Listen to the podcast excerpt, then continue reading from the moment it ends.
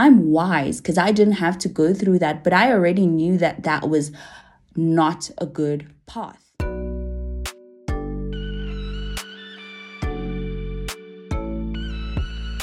Hello, Faith Companions, and welcome to yet another episode of the Kingdom Personified podcast, where we tackle faith based conversations and teachings designed to nurture our kingdom nature.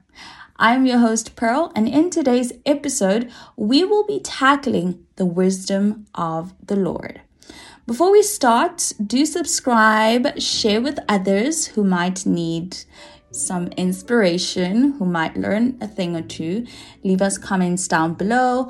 I'd really love to hear what you have to say and would love to incorporate a Q&A section in the podcast where I can address some of your burning questions. Without any further ado, let's get right into it.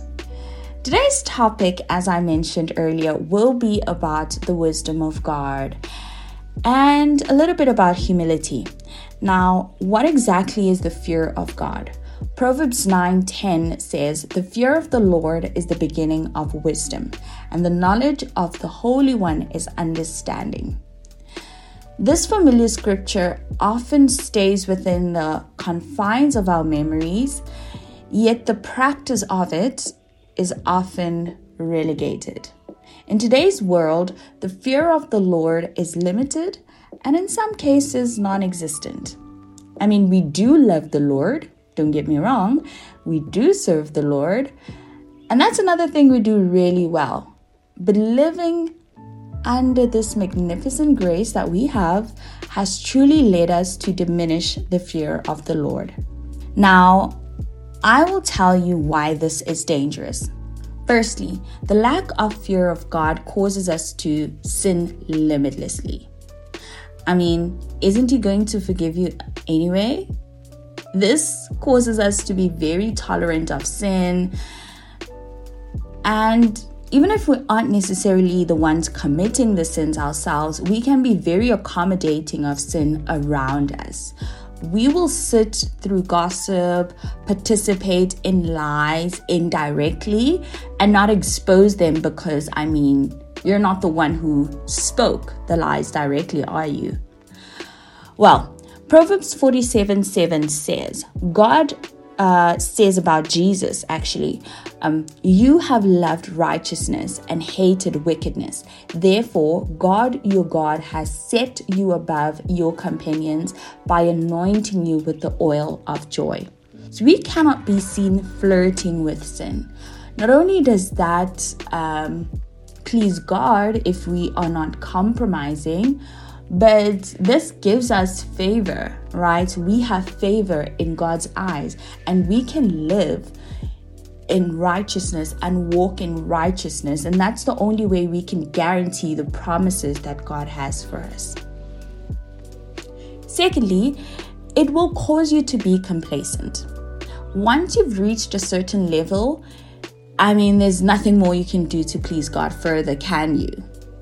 all right? An absence of the fear of the Lord can hinder spiritual growth because we can never truly have an understanding who God is and we can never have all the revelations of the Word of God while we are on earth. A complacent Christian does not only stop growing spiritually, but they can dwindle, and ultimately, that can lead to an erosion of faith you start questioning God, you start getting offended at Him, you start being less patient with Him because you aren't really renewing your faith. Hebrews uh, 2 1 says, We must pay the most careful attention, therefore, to what we have heard, so that we do not drift away. It's crucial for us to keep renewing ourselves, keep praying, keep reading the word, keep fasting, and most importantly, keep fearing the Lord.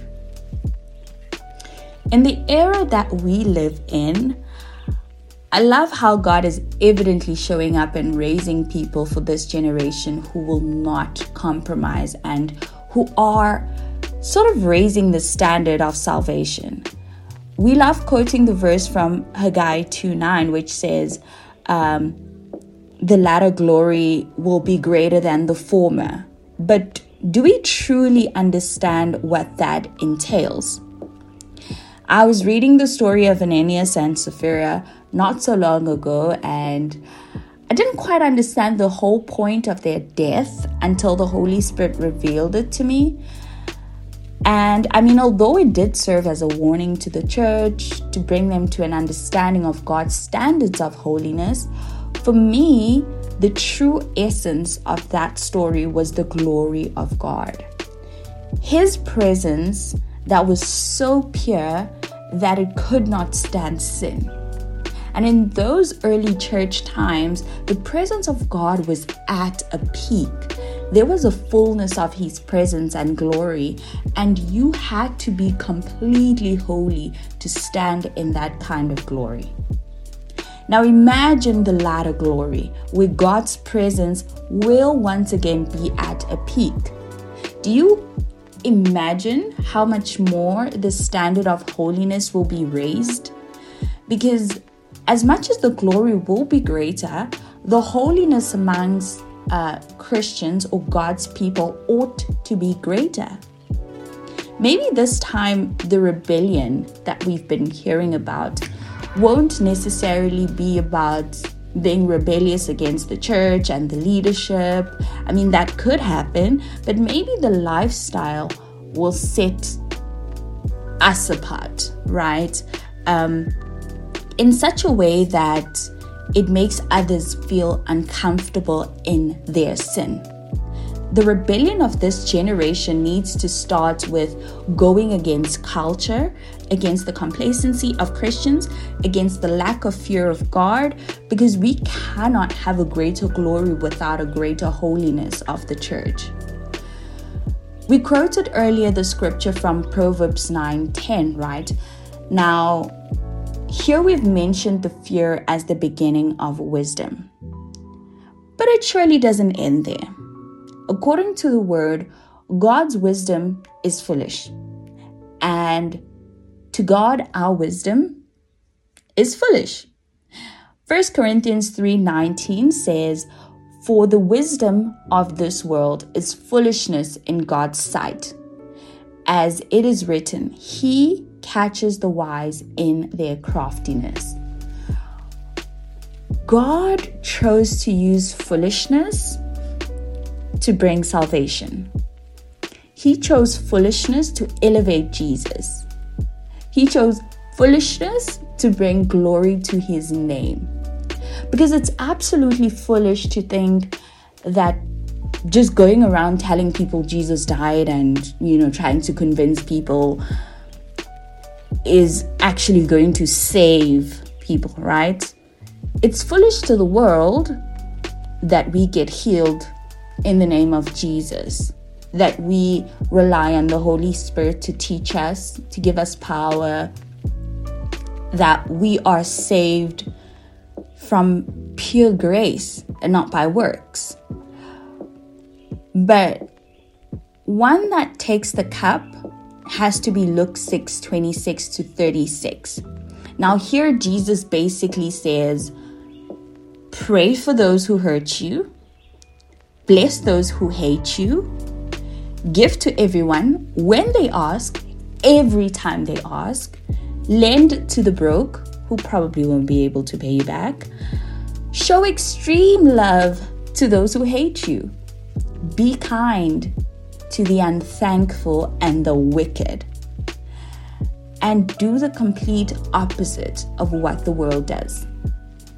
And sometimes you might even be confused by those expectations, which seem a bit foolish and sometimes unfair to us, right?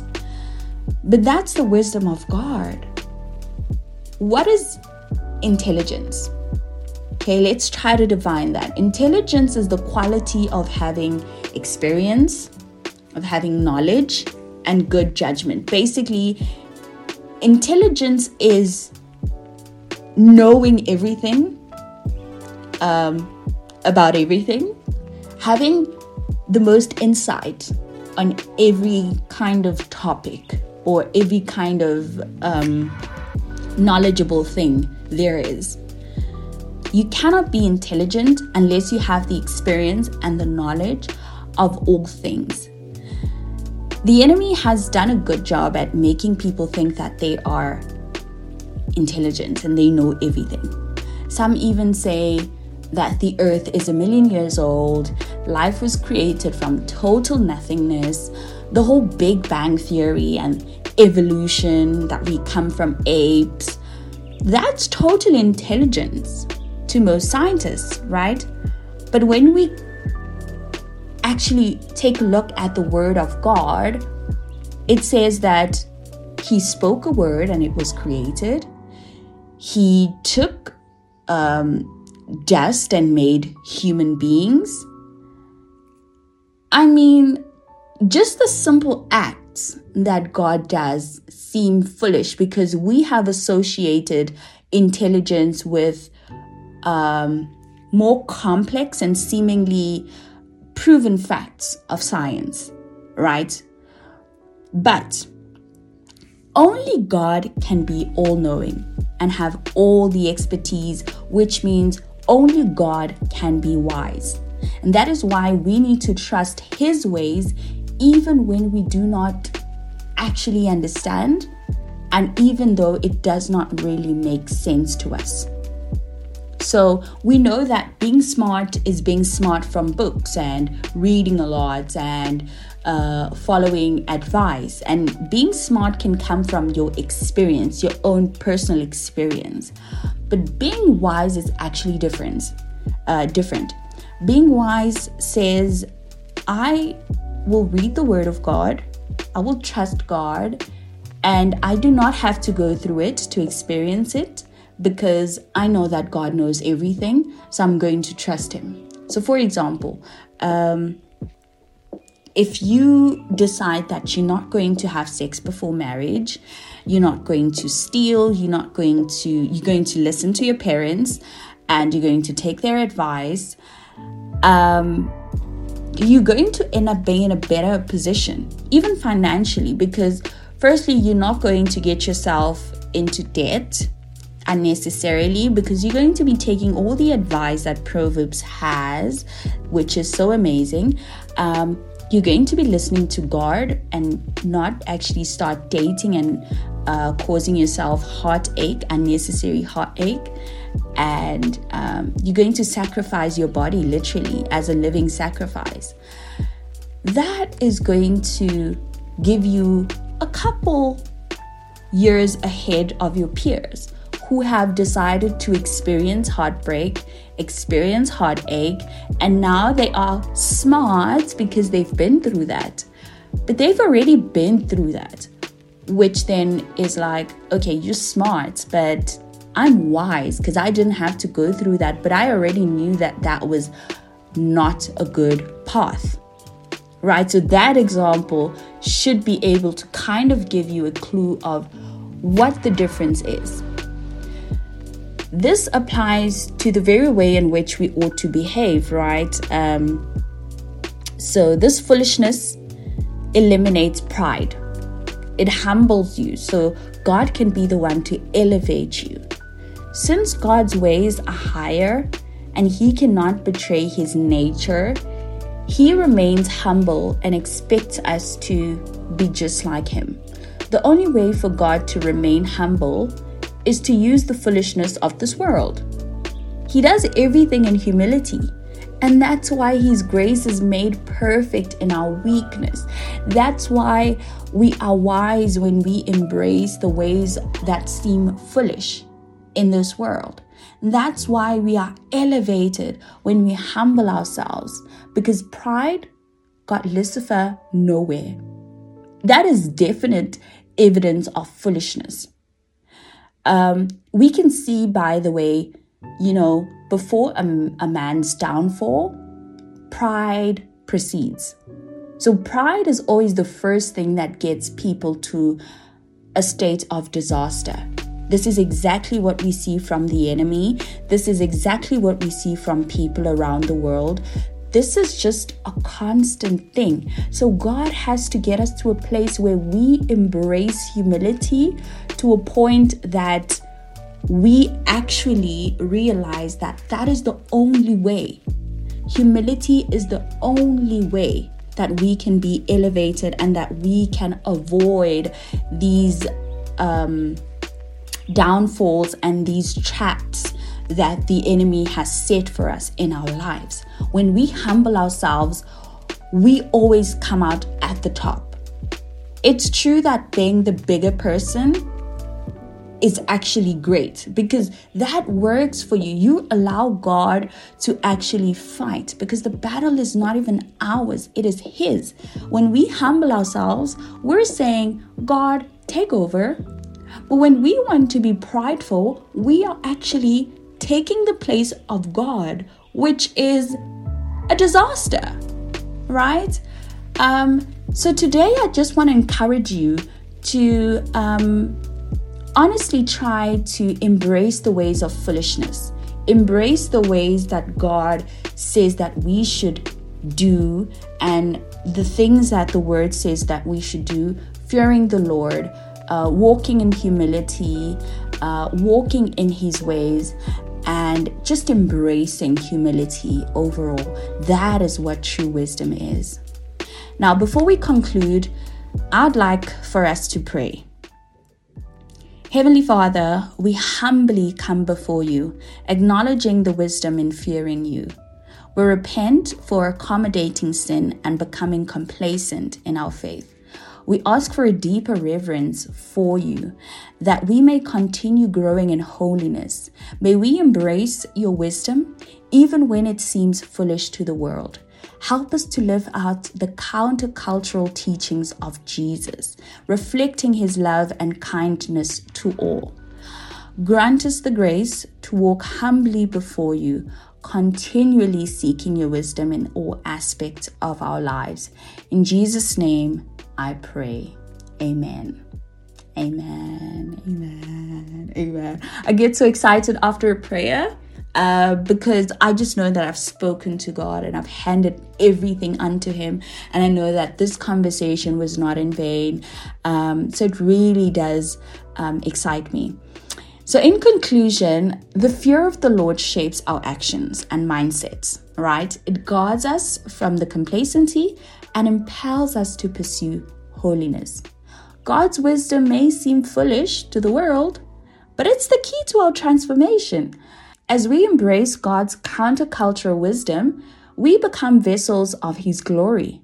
So let's choose the wisdom of God over human intelligence, nurturing an eternal perspective that transcends earthly understanding. Remember, the fear of the Lord is the beginning of wisdom. And it is the cornerstone of our journey towards kingdom living.